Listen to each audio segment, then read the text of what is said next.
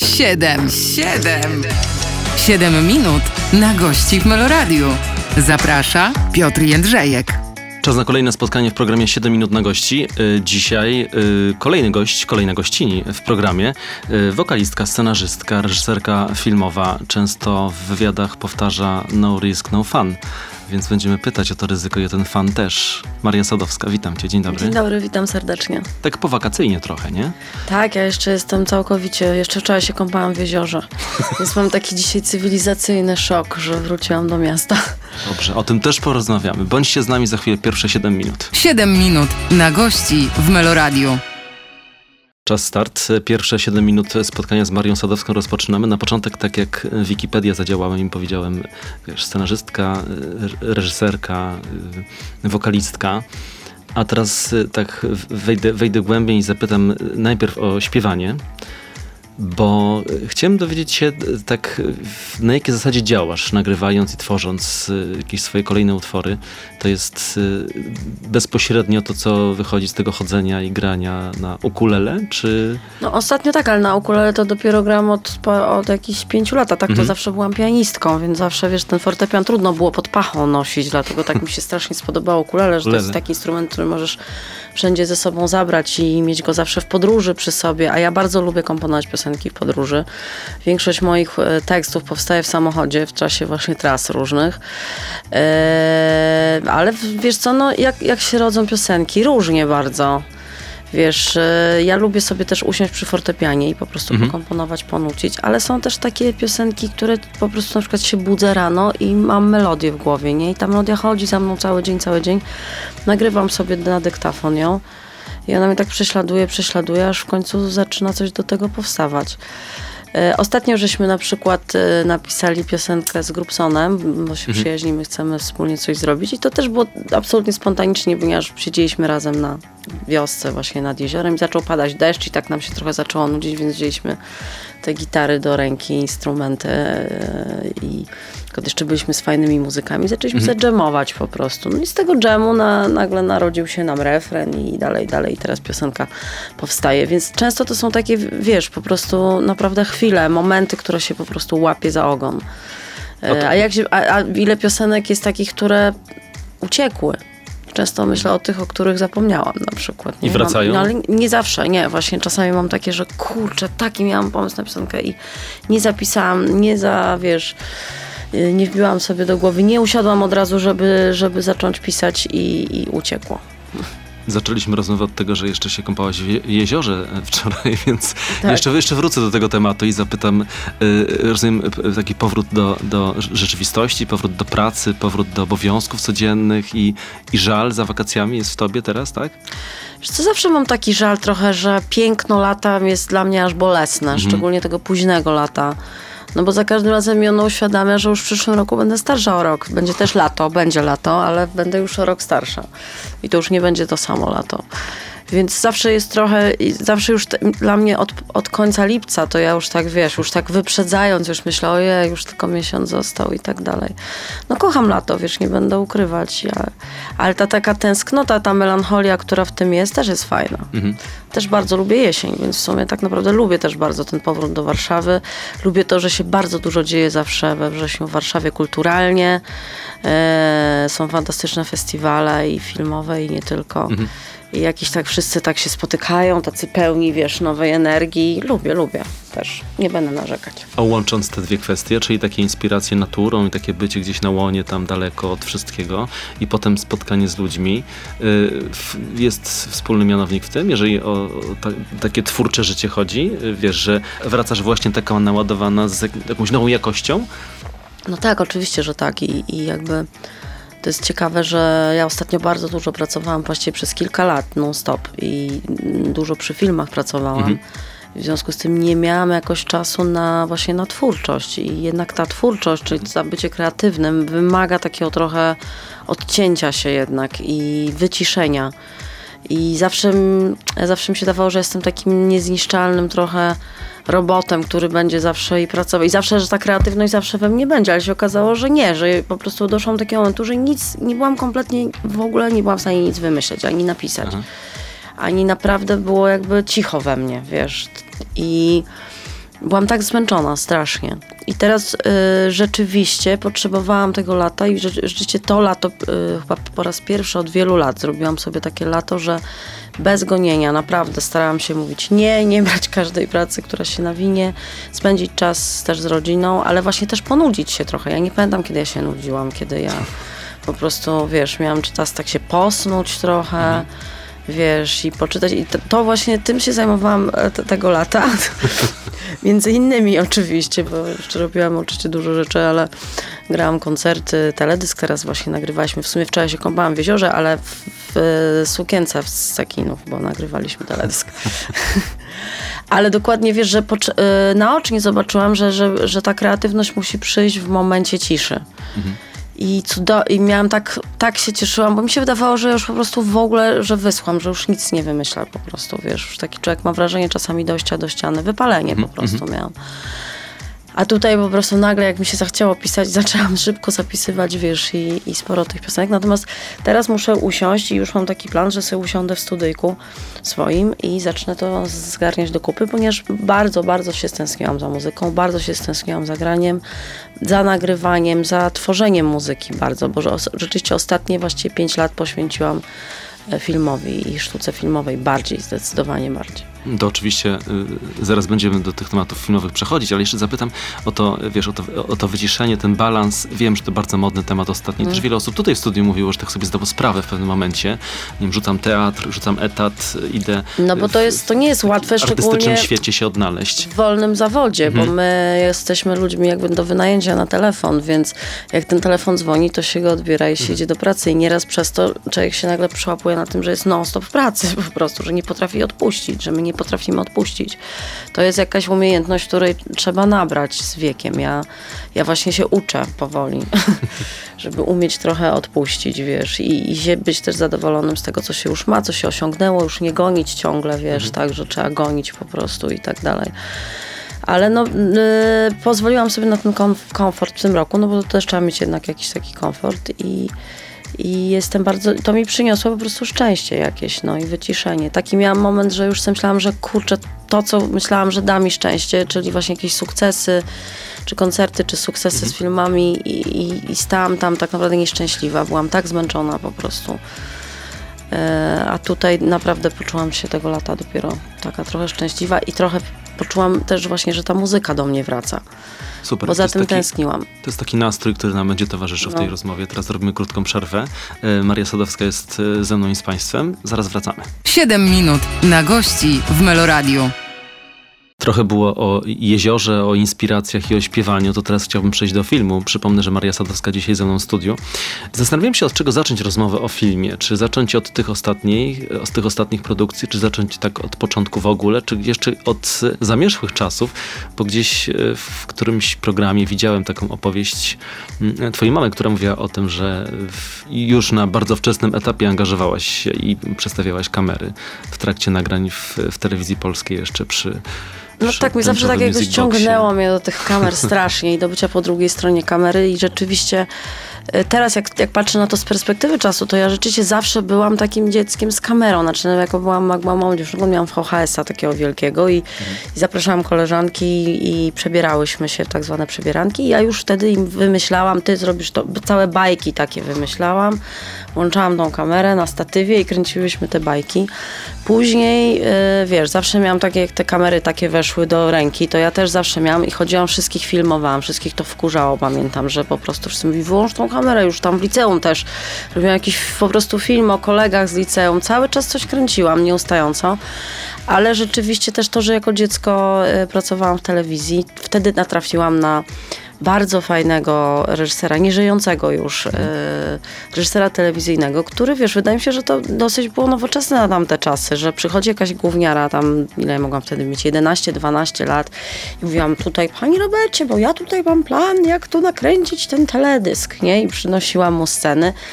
mógł powiedzieć, spadaj dziecko, wiesz, tu jest, ja tutaj dorośli to robią, a on nie, on właśnie brał, bardzo traktował mnie poważnie i pozwalał mi tak naprawdę reżyserować całe ogromne jakieś właśnie sceny, czy teledyski.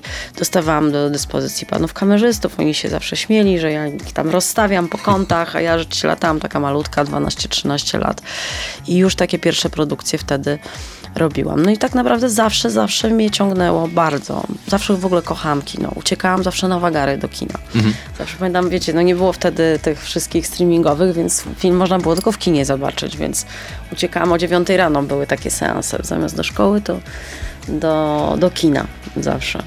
I zawsze siadałam w pierwszym rzędzie, więc kochałam oglądać po prostu filmy, kochałam je robić, kochałam tworzyć jakoś tak, wiesz, wizualna, sztuka wizualna zawsze mnie interesowała. No i to było też takie moje, no bo muzyka to jest coś, co wyniosłam z domu i co jakby odziedziczyłam też po rodzicach. I to było troszkę tak, że jakby nie było ucieczki od tej muzyki, nie? Nie to, że ktoś mnie zmuszał, wręcz przeciwnie, bo rodzice nie chcieli, żebym była muzykiem. To była moja decyzja. Ale już jakby film to już było coś takiego tylko zupełnie mojego. No i potem, wiesz, miałam rzeczywiście po szkole muzycznej, miałam taki kryzys, nie chciało mi się już grać na pewno muzyki poważnej, klasycznej. Wiedziałam, że nie będę klasycznym muzykiem, więc tak na tą akademię muzyczną nie za bardzo wiedziałam na co iść, ani co ze sobą zrobić. I wówczas właśnie już zaraz po maturze zdawałam pierwszy raz na Uniwersytet Śląski. Ja się wtedy nie dostałam, pamiętam, że byłam pierwsza pod kreską. Ale dostała się wtedy na przykład Magdalena Piekosz, z tego co pamiętam. No i potem jeszcze tak moje życie się potoczyło, że akurat wyjechałam na 2 lata do Stanów, żeby nagrywać płyty tam i to jest w ogóle osobna historia, to może osobne pytanie, wrócimy do tego, nie chcę robić za dużej dygresji, ale miałam poczucie właśnie będąc w tych Stanach, że ja jednak, że bardzo chcę się rozwijać w tej kwestii filmowej i tak dalej. Marzyło mi się może UCLA, ale właśnie tam w Stanach ktoś mi powiedział, to nie było mi absolutnie oczywiście stać na to, bo to było kilkadziesiąt tysięcy $kilkadziesiąt tysięcy za semestr, niebotyczna suma wtedy dla nas. I pamiętam, jak ktoś mi powiedział z UCLA, dlaczego ty nie chcesz do Łodzi zdawać? Przecież to jest najlepsza szkoła na świecie, my jakbyśmy znali polski, czy w ogóle byśmy z chęcią tam, wiesz, studiowali. Ja mówię, nie, co ty, do Łodzi tam się w ogóle nie można dostać, to jest niemożliwe, tam jest 300 osób na jedno miejsce, nie? No ale to, wiesz, taki amerykański sposób myślenia. Oni mówią, no ale jak nie spróbujesz, to się nie dowiesz, tak? Ja mówię, dobra, no macie rację. No i rzeczywiście przyjechałam niby na chwilę tutaj do Polski, sprawdzić jak wyglądają te egzaminy. No i dostałam się. A rzeczywiście wtedy było strasznie dużo, było ponad 1000 osób chyba na 6 miejsc. I to był dla mnie, do dzisiaj to mam w ramkę oprawione. Uważam to za jeden ze swoich większych sukcesów, czy jakieś takie zwycięstwo, że dostałam się za pierwszym podejściem na tą reżyserię. No i już wtedy musiałam zrobić przemeblowanie całego życia, znowu tą muzykę odsunąć na dalszy plan, chociaż wtedy już się trochę działo. I zamienić Hollywood na Hollywood. Ja się zawsze śmieję, tak. Ale nie żałuję tego, no bo to był wspaniały czas i miałam szansę jeszcze być wtedy uczennicą wielkich mistrzów, bo byłam uczennicą profesora Kazimierza Karabasza, wspaniałego dokumentalisty, profesora Wojciecha Jerzego Hasa. To my robiliśmy takie słynne hasówki, to takie ćwiczenie się robiło, 10 minut bez dialogu na taśmie filmowej. Jeszcze na taśmie filmowej robiłam w ogóle te pierwsze filmy wtedy tam. No i to był taki no, bardzo wyjątkowy czas. Później rzeczywiście profesor Henryk Kluba był wówczas rektorem. No takie naprawdę wielkie osobowości kina wtedy uczyły i miałam szczęście po prostu, że jeszcze zdążyłam, bo to właściwie byłam ostatnim takim rokiem. Większość z nich później, Wojciech Jerzy Has zresztą odszedł właśnie, kiedy byłam na 2 roku i później się zaczęła wykruszać ta taka Liga Starych Mistrzów. Więc cudownie to wspominam i też no i towarzysko, fantastyczni ludzie, do dzisiaj się przyjaźnię z większością z nich i wspólnie tutaj pracujemy. No i tak chyba zamkniemy temat edukacyjny, temat szkoły, tak. Bo nam kolejne 7 minut dobiega końca, więc już nie będziemy w nowy temat wchodzić. Chociaż przy filmie chciałbym pozostać i jeszcze podrążyć trochę przy tych inspiracjach i wrócić do tego uciekania z lekcji do pierwszego rzędu w kinie. Maria Sadowska dzisiaj z Państwem i ze mną. Zaraz wracamy. 7 minut na gości w Meloradiu. Chciałbym teraz zapytać Ciebie jako reżyserkę filmową o nie tyle inspirację, nie tyle to, co jakby wyniosłaś i czego dowiedziałaś się od autorytetów, o których przed chwilą wspominałaś, tych ludzi, z których czerpałaś, ale gdzieś tak o tę Twoją drogę, gdzie zdałaś sobie sprawę i już poczułaś, że jesteś gotowa do tego, żeby pracować. Przypomnę, Marii Sadowskiej to pytanie zadaję, bo jest dzisiaj tutaj ze mną. To jest ciekawe, bo wiesz, bo już na studiach filmowych było widać, że każdy ma jakąś swoją taką jazdę, w sensie każdy miał swoją historię. Z moich kolegów tam miałam kolegę, który robił tylko kryminały i on rzeczywiście dzisiaj robi też kryminały dalej, wiesz, każdy miał jakiś taki swój temat, a ja od początku jakoś uważałam, właśnie już wtedy mnie to trochę uwierało, że dlaczego jest tak mało kobiet bohaterek, nie?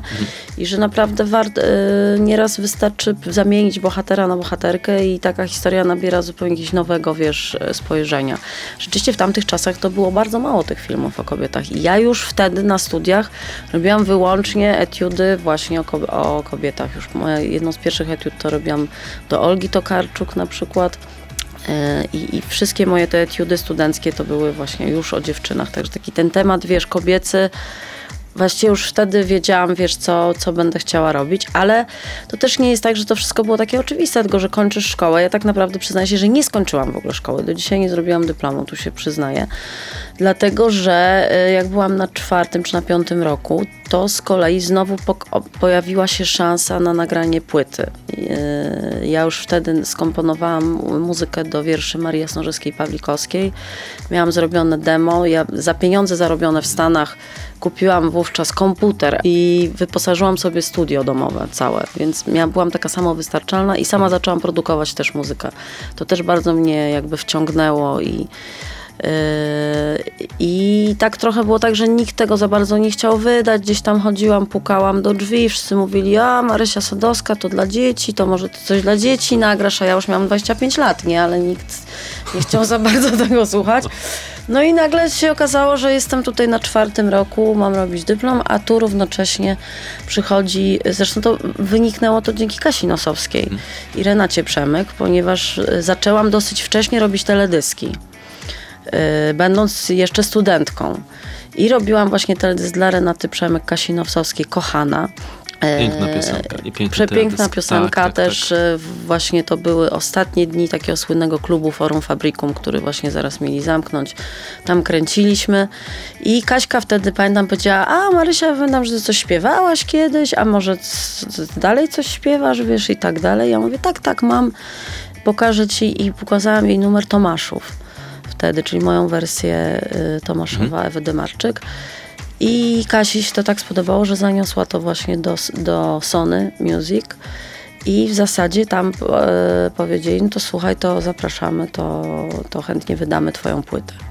No i ja byłam rzeczywiście w takiej kropce i poszłam wtedy do profesora Wojciecha Marczewskiego, wspaniałego reżysera, którego niezwykle cenię, jest też wspaniałym człowiekiem i mówię, pani profesorze, co ja mam robić, czy ja mam wydawać tą płytę, czy robić ten dyplom teraz, co mam robić? A on mówi, nie, słuchaj, muzyka jest pierwszą ze sztuk, idź wydaj płytę, a jeszcze sobie tam dyplom se kiedyś zrobisz, czy tam film, przyjdziesz z filmem najwyżej jakimś fabularnym, to ci zaliczymy. No i tak wyszło rzeczywiście, że ja rzeczywiście jakoś tak wskoczyłam w tą płytę, miałam bardzo dużo koncertów i tymczasem tutaj w szkole umarła pani profesor Kornatowska, też wspaniały filmoznawca, ponoć kochanka Felliniego, jak sama opowiadała o sobie, u której miałam robić ten dyplom i jakoś to się tak... No jakoś się tak rozmyło, dyplomu nie zrobiłam, ale za to rzeczywiście wydałam wtedy płytę z Jasnorzowską i nagle ta moja trochę kariera muzyczna ruszyła dużo mocniej. No i później tak naprawdę, wiesz, ja nie wierzyłam do końca, że mi się uda robić filmy takie duże. Nawet, wiesz co, nie planowałam do końca tego. Bardziej myślałam, że rzeczywiście, że będę robić teledyski, że będę takie około muzyczne, wiesz, rzeczy robić. Może w telewizji będę pracować ewentualnie, wiesz, będę jakieś koncerty reżyserować, na przykład coś takiego. Ale okazało się, że to jest zresztą świetna sprawa, dzięki PiS-owi, dzięki Agnieszce Odorowicz, która wtedy przyjęła PiS, powstały przede wszystkim fundusze dofinansujące młodych twórców, żeby mogli zadebiutować. To jest niezwykle ważne w filmie, bo to są duże pieniądze. Jeżeli nie ma tego wsparcia państwa, to rzeczywiście dużo talentów, dużo młodych ludzi może się gdzieś, prawda, osunąć w niebyt. Całe takie, można powiedzieć, że było takie całe pokolenie lat 90. trochę stracone, bo im po prostu było tak trudno zadebiutować, tak mało się produkowało wtedy w Polsce filmów. Ja miałam szczęście, trafiłam na moment, że wtedy właśnie robiono tak zwane 30. Były na to 10 filmów rocznie, dostawało dofinansowanie na zrobienie 30-minutowego filmu i mi się udało ten scenariusz, który pisałam początkowo właśnie jako dyplom mój w szkole, udało mi się dostać na to dofinansowanie i tak powstał film Nonstop Color.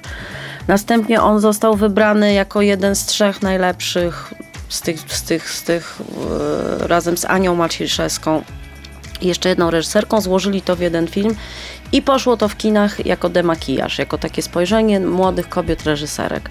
No i to tak naprawdę trochę miałam szczęścia, bo to naprawdę to nie ja o to walczyłam, tylko jakoś to się stało samo.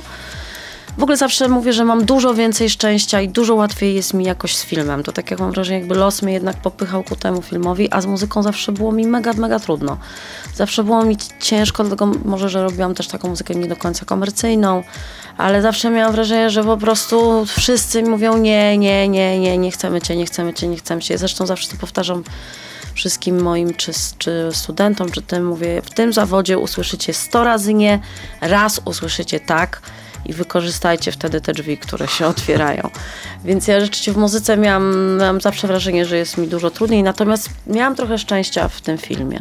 No i potem to już poszło. Potem mnie zaprosił Darek Gajewski, szef studia MUNKA, też wspaniały zresztą reżyser. I zaproponował mi wyreżyserowanie filmu Dzień Kobiet, co też jest ciekawym zbiegiem okoliczności, bo ja tą historię, bo to się działo naprawdę. Ja już to czytałam, ja miałam takie pudełko, w którym zbierałam wycinki gazet, bo to tak nas uczyli, żeby właśnie zbierać ciekawe tematy, żeby sobie... I miałam takie pudełko i miałam tam jako jeden z tych tematów, że to jest bardzo ciekawy temat na film. I potem nagle, patrz jak to wraca, taka karma wraca i nagle rozumiesz, 5 lat później Darek mówi, słuchaj, mam taki film właśnie o kobietach, myślę, że tylko ty to możesz zrobić, wiesz, i tak dalej, i tak dalej. Scenariusz był taki jeszcze, powiedzmy, w powijakach wtedy, ale wtedy z Kasią Terechowicz usiadłyśmy, napisałyśmy to wszystko od nowa. No i tak zadebiutowałam. No i miałam naprawdę dużo szczęścia, bo to nie jest prosta rzecz. No. Na Dniu Kobiet teraz przerwiemy, bo 7 minut już minęło. Zaraz wracamy do tego tematu. Maria Sadowska dzisiaj jest gościem programu. 7 minut na gości w Meloradio. Maria Sadowska dzisiaj opowiada o swojej twórczości w programie 7 minut na gości. Skończyliśmy na debiucie filmowym. Ja chciałbym tak jeszcze trochę w drugą stronę pójść w tych filmach, w tej twojej filmowej twórczości. Gdzie jest pomysł?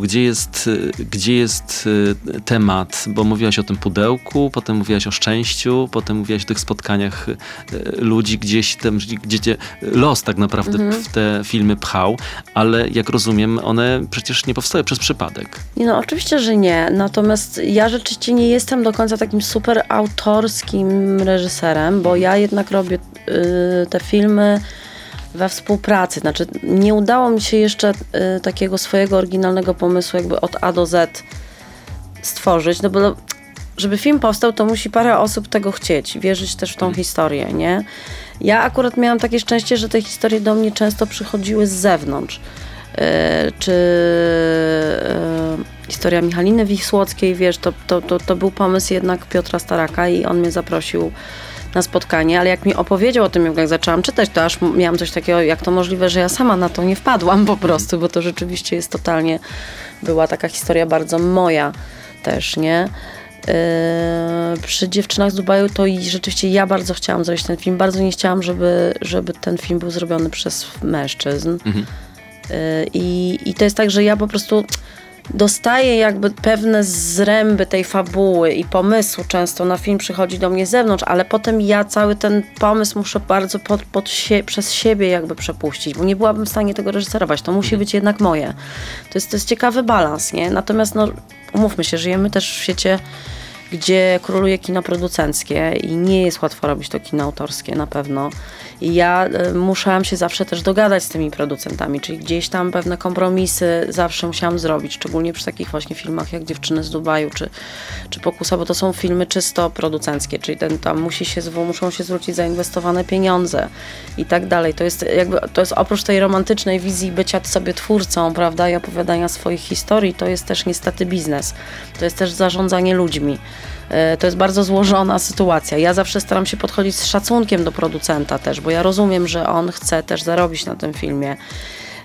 Z szacunkiem też do widza, bo tych filmów jest teraz bardzo dużo i mam poczucie, że kino autorskie jest czasami tak zupełnie odklejone od widza, znaczy trochę jest naprawdę dla bardzo wąskiej grupy odbiorców lub nie prowadzi do końca dialogu.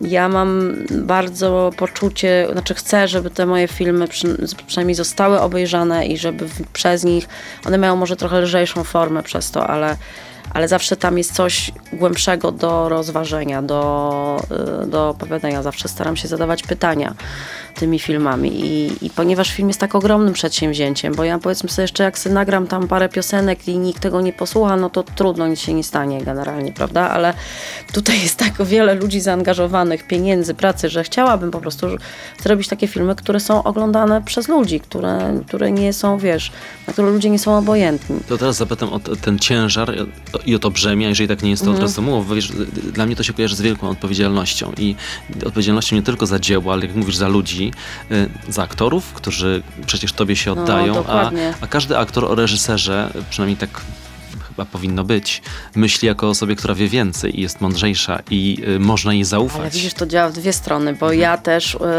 bardzo kocham to we współpracy z aktorami i z dobrymi aktorami, takimi na przykład właśnie jak Magda Boczarska, że ja wierzę, że ona wie więcej o tej postaci niż ja. Ja wiem więcej ogólnie o świecie i wszystkiego, ale jeżeli chodzi o postać, to ja bardzo lubię aktorom też pozwalać rozwinąć skrzydła. Ja ufam, że jak już kogoś obsadzę, to dlatego, że ten ktoś się zakocha w tej postaci, się w nią wcieli i przyjdzie taki moment, kiedy aktor naprawdę będzie wiedział więcej niż ja o tej postaci, więc ja często też pytam aktorów, co myślą. Ja w ogóle jestem takim typem reżysera, który zadaje dużo pytań, a nie jestem taka, że mówi tak ma być i inaczej nie będzie. Dla mnie wszystko jest trochę jak improwizacja jazzowa, nie?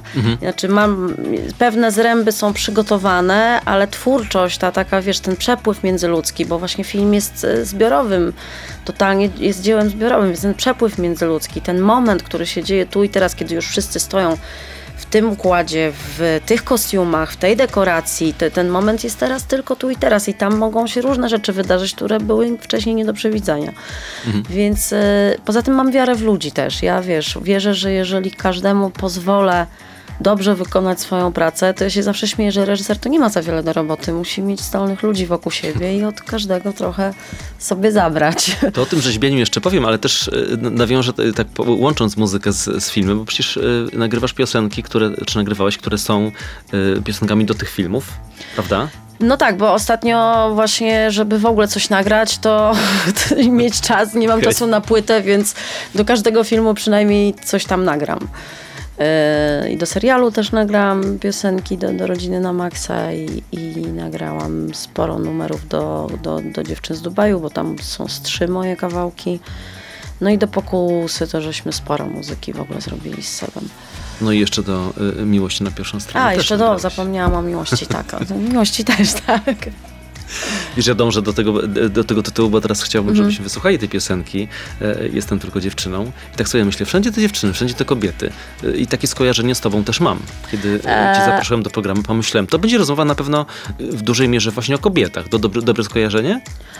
Dobre, aczkolwiek ci powiem, że ja już trochę, ta szuflada też już mnie trochę męczy. Znaczy, że uważam, że to jest bardzo ważny temat, ale i tak już dużo się stało, ale jest jeszcze bardzo wiele do zawalczenia w sferze publiczno-politycznej, ale nie chce mi się nawet już zaczynać tego tematu tutaj teraz, ale wiesz o co chodzi, że mamy mniej praw niż miałyśmy, kiedy ja byłam młoda na przykład.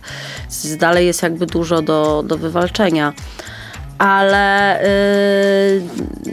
chodzi mi o to, że ja troszeczkę jestem gotowa, żeby iść też dalej w tej chwili. Interesują mnie też teraz inne problemy takie, wiesz, jak chociażby ekologia też teraz jest, uważam, takim problemem trochę za mało reprezentowanym w kinie jeszcze i myślę, że trzeba o tym więcej teraz mówić. No różne sprawy społeczne, ale oczywiście zawsze u mnie kobiety zawsze będą w centrum, ja zawsze będę chciała opowiadać o kobietach bez dwóch zdań. Natomiast wiesz, jestem tylko dziewczyną, to wiesz skąd się wzięła ta piosenka, ponieważ ten film cały Miłość na pierwszą stronę jest takim hołdem dla kina, takim hołdem trochę dla miłości do kina. I tam sobie zrobiliśmy, bardzo się bawiliśmy takim, no dla takich już ludzi, którzy jakby znają różne cytaty, tam wsadzaliśmy, jest cytat z Felliniego między innymi, ale jest też cytat właśnie z Hugh Grant i Julia Roberts, jak się ten film nazywał? Notting Hill, o widzisz. Dokładnie. I tam jest, ponieważ ci główni bohaterowie rozmawiają między sobą też cytatami z filmów, to tam jest taka scena, kiedy Julia właśnie mówiła do Hugh Granta: jestem tylko dziewczyną, która prosi teraz chłopaka o miłość. My żeśmy to przenieśli do filmu naszego też, oni też mówią tym tekstem do siebie. No a ja, to jest taka recycling kultury, nie? A ja z tego z kolei wzięłam, z tego dialogu wzięłam tą linijkę, żeby skomponować tą piosenkę. No i proszę, mamy historię opowiedzianą, teraz będzie historia zaśpiewana. Maria Sadowska, jestem tylko dziewczyną. 7 minut na gości w Meloradiu. Padały w naszej rozmowie z nazwiska wielkich twórców filmowych, mówiłaś o Fellinim, to teraz chciałbym zapytać nie tyle o wzorce, co też o takie legendy, które krążą o różnych reżyserach. Przypomnę, że Marii Sadowskiej pytanie zadaję, która dzisiaj ze mną. Pomyślałem o Kubricku, jak mówiłaś o tym, wiesz, o tym ustawieniu, o tej scenie i o tym, że się robi w tej dekoracji i tak dalej. Przypomniała mi się historia o Kubricku, który chyba oczy szeroko zamknięte, jeżeli coś nie pomieszałem, jedną scenę kilkanaście razy nagrywał, tych dubli kilkanaście, ale to było wszystko poprzedzone jeszcze miesiącami prób tak. I ustawień tej sceny.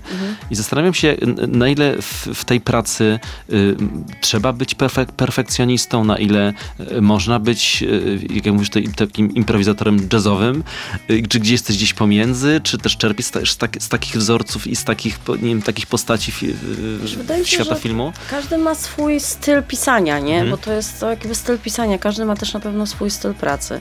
Jakby reżyser ma ostateczne jakieś zdanie, czyli tą odpowiedzialność i to podjęcie decyzji leży na nim, więc to są takie momenty, kiedy czasami trzeba podjąć bardzo szybką decyzję, na przykład, że robimy tak, jak było ustalone i koniec, kropka, nie? Bo rzeczywiście ja też robię dużo prób, bardzo lubię być dobrze przygotowana, szczególnie właśnie z aktorami. Uważam, że dialogi się rodzą właśnie na próbach, ciekawe, dużo więcej, wiesz, kiedy jesteśmy przygotowani. Ja też pracuję tak muzycznie, że się wsłuchuję w rytm dialogów, jak się rozmawia, wiesz, gdzie są pauzy, gdzie przyspieszenia, gdzie przedłużenia, to jest trochę jak w muzyce też, nie? Ale tak jak mówię, czasami są też te chwile, kiedy ja właśnie mówię, dobra, to teraz jest ten moment, że zmienimy coś, albo właśnie włożymy tutaj element improwizacji. To jest tak jak, wiesz, to jest pytanie ze wszystkim. Mi się wydaje, że nie można przegiąć w żadną stronę, nie? Bo jak będzie tylko improwizacja, to będzie po prostu chaos, nikt nie będzie wiedział, co ma robić, ale jak będzie wszystko tylko tak, jak wiesz, to nie wojsko, no nie? I tam mi się wydaje, że wtedy mogą umknąć jakieś fajne momenty, kiedy film mógłby być lepszy, wiesz. Jak ja się uprę na przykład tylko na swoją wersję, nie? Zawsze staram się być otwarta i słuchać innych po prostu. Natomiast ostateczna decyzja, czy ja tą uwagę wezmę, czy nie, należy zawsze do mnie i to jest chyba cała trudność w tym zawodzie, że czasami trzeba bardzo szybko zareagować i szybko podjąć decyzję, bo jest to też praca pod presją czasu na przykład, nie? Kończy się czas, nie? Bardzo drogie niektóre sceny. To dla mnie było dużym wyzwaniem w Dziewczynach z Dubaju i też trochę dlatego chciałam ten film zrobić, bo on jest z rozmachem. A mi się zawsze marzyły, no u nas w Polsce się raczej nie kręci takich dużych produkcji. A szczególnie kobiety, myśli się o kobietach reżyserkach, że to jest fajne, niech one robią takie małe, kameralne kino, takie typu tam 3 laski we wnętrzu, prawda, ewentualnie jakaś komedia romantyczna, natomiast wszystkie te wielkie filmy, takie wiesz, że kino akcji, czy jakieś wojenne, czy coś, to wszystko i duże budżety dostają jednak mężczyźni, więc ja jestem takim trochę przykładem reżyserki, która próbuje to zmienić, pokazać też, że my jakby bez względu na płeć, że też potrafimy. Ja na przykład bym chciała wyreżyserować kino akcji, ja się mega jaram, ja po prostu na przykład właśnie w Miłości na pierwszą stronę mieliśmy sceny pościgów, mieliśmy sceny walki i tak dalej, ja to bardzo, bardzo nawet tak od takiej strony technicznej. Bardzo mnie to ciekawi, uważam, że spokojnie byłybyśmy w stanie to zrobić, patrząc teraz nawet z punktu takiego czysto rzemieślniczego, nie? Mhm.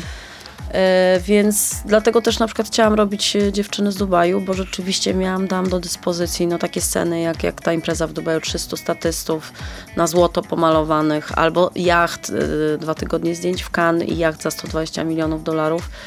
Kiedy ja tam się uparłam na ten jacht, bo on wizualnie mi najbardziej pasował, ale się okazało, że to jest jeden z najdroższych jachtów, które w ogóle pływają po Morzu Śródziemnym. No ale kręciliśmy na tym jachcie i uważam, że dobrze, że się spostawiłam na swoim, bo on dał ten efekt takiego blichtru, ale też takiej mroczności trochę. Więc czasami ja się bardzo upieram na różne rzeczy, a czasami trzeba wiedzieć, gdzie się uprzeć, a gdzie odpuścić, wiesz. Ale chodzi mi o to, że czasami to jest kwestia też po prostu duża presja czasu, wiesz. Musisz zdecydować, czy przeciągnąć na przykład, czy dodać, czy dodajemy całej ekipie godziny pracy. Masz odpowiedzialność za tych wszystkich ludzi też na planie, nie? A spotkałaś się tutaj u nas, w Polsce, z takim podejściem, kobieta to może, że jesteś kobietą, to znaczy, że możesz mniej? Bo ta dyskusja wiadomo się toczy od dawna. Wiesz co, ta dyskusja jest, wystarczy spojrzeć na statystyki, nikt mi w twarz tego nie powiedział, ale powiem ci szczerze, że po na przykład sztuce Kochania, która była dużym sukcesem, nie było tak, żeby jakoś się telefony do mnie rozdzwoniły nagle, wiesz, mimo że właśnie mieliśmy ogromny sukces box office'owy, tak samo zresztą z Dziewczynami z Dubaju, byliśmy numer 1 rzeczywiście w box office'ie i patrząc tak teraz, jak już na takie feministyczne rozmawiam, to są takie badania, które pokazują, wiesz, ile osób poszło na czyje filmy i rzeczywiście tych kobiet jest bardzo mało, które mają w Polsce w ogóle, Agnieszka Holland oczywiście, ona jest poza konkurencją zupełnie, więc oczywiście wiadomo, ale wszystkie te duże box office'y to jednak są męskie nazwiska i często męskie kino tak zwane, więc przebicie się, to jest pewien rodzaj przebicia szklanego sufitu, moim zdaniem jednak ta sztuka, zarówno sztuka Kochania, jak i Dziewczyny z Dubaju, szczególnie Dziewczyny z Dubaju dla mnie są ważne, bo pokazały, że kobieta też może dostać do ręki duży budżet, bo to był duży budżet, i zarobić, rzemieślniczo, to teraz już mówię w kategoriach czysto, wiesz, rzemieślniczych, nieartystycznych, nie? Bo film może się komuś podobać lub nie, ale w kategoriach czysto biznesowych, często kobiety nie dostają tych dużych budżetów, wiesz, tych fajnych filmów takich właśnie gatunkowych i tak dalej. Jest o wiele trudniej. I oczywiście, tak jak mówię, nikt mi tego w twarz nie powiedział, ale też muszę cały czas walczyć o siebie, mimo żeby się wydawało, że mam już jakąś pozycję i mam sukcesy. Na tej walce i na tych sukcesach kończymy. Te 7 minut. Zaraz wracamy. Maria Sadowska dzisiaj jest z nami w studiu. 7 minut na gości w Meloradiu. Zainspirowałem się jednym z wywiadów z tobą, ale też z twoją mamą, która opowiadała o tym, jaka kiedyś byłaś, ale też ty opowiadałaś w tym wywiadzie o tym, że mama zabierała cię z plecakiem na jakieś wielkie wyprawy kiedyś. Tak. I do tego chciałbym nawiązać, do takiej perspektywy, zmiany perspektywy, popatrzenia na coś, przebywając ileś nawet tygodni gdzieś indziej, zupełnie to jest oczywiste, że patrzymy inaczej na te sprawy. Dodam tylko, że Maria Sadowska to jest osoba, która zadaje to pytanie. Oczywiście ja kocham podróże i zawsze kochałam od dziecka, a moja mama to już w ogóle po prostu była podróżniczką, taką prawdziwą z krwi i kości, która zaczęła tak naprawdę podróżować dopiero po 60 roku życia, bo wtedy się skończył komunizm, otworzyły się granice, wszyscy dostali paszporty i nagle można było jeździć.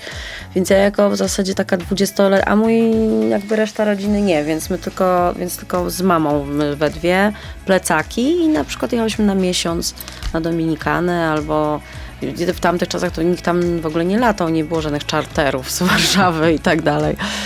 W Meksyku byłyśmy też miesiąc i Ja w ogóle kocham takie podróżowanie z plecakiem i takie na wariata. To jest bardzo, uczy pokory, uczy też właśnie różnych podejmowania szybkich decyzji, ale też no, człowiek bardzo dużo się uczy sam o sobie i, no i o tym, że świat jest kompletnie inny niż nam się wydaje z perspektywy tutaj siedząc sobie w Warszawie wygodnie. Mhm. Przypomniałam się ta Ameryka, do której mieliśmy wrócić, do tych Stanów. Mhm. To jest ważny wątek, jeżeli już o wyjazdach mówimy i o tej perspektywie innej? No ważny myślę, dlatego że ja w zasadzie jak byłam nastolatką, to byłam przekonana, że ja w ogóle nie zostanę w Polsce, że wyjeżdżam, że w ogóle tutaj nic nie ma ciekawego, żadnej perspektywy i zawsze marzyłam o tych Stanach. I rzeczywiście tak się stało, widzisz, że dostałam propozycję ze Stanów.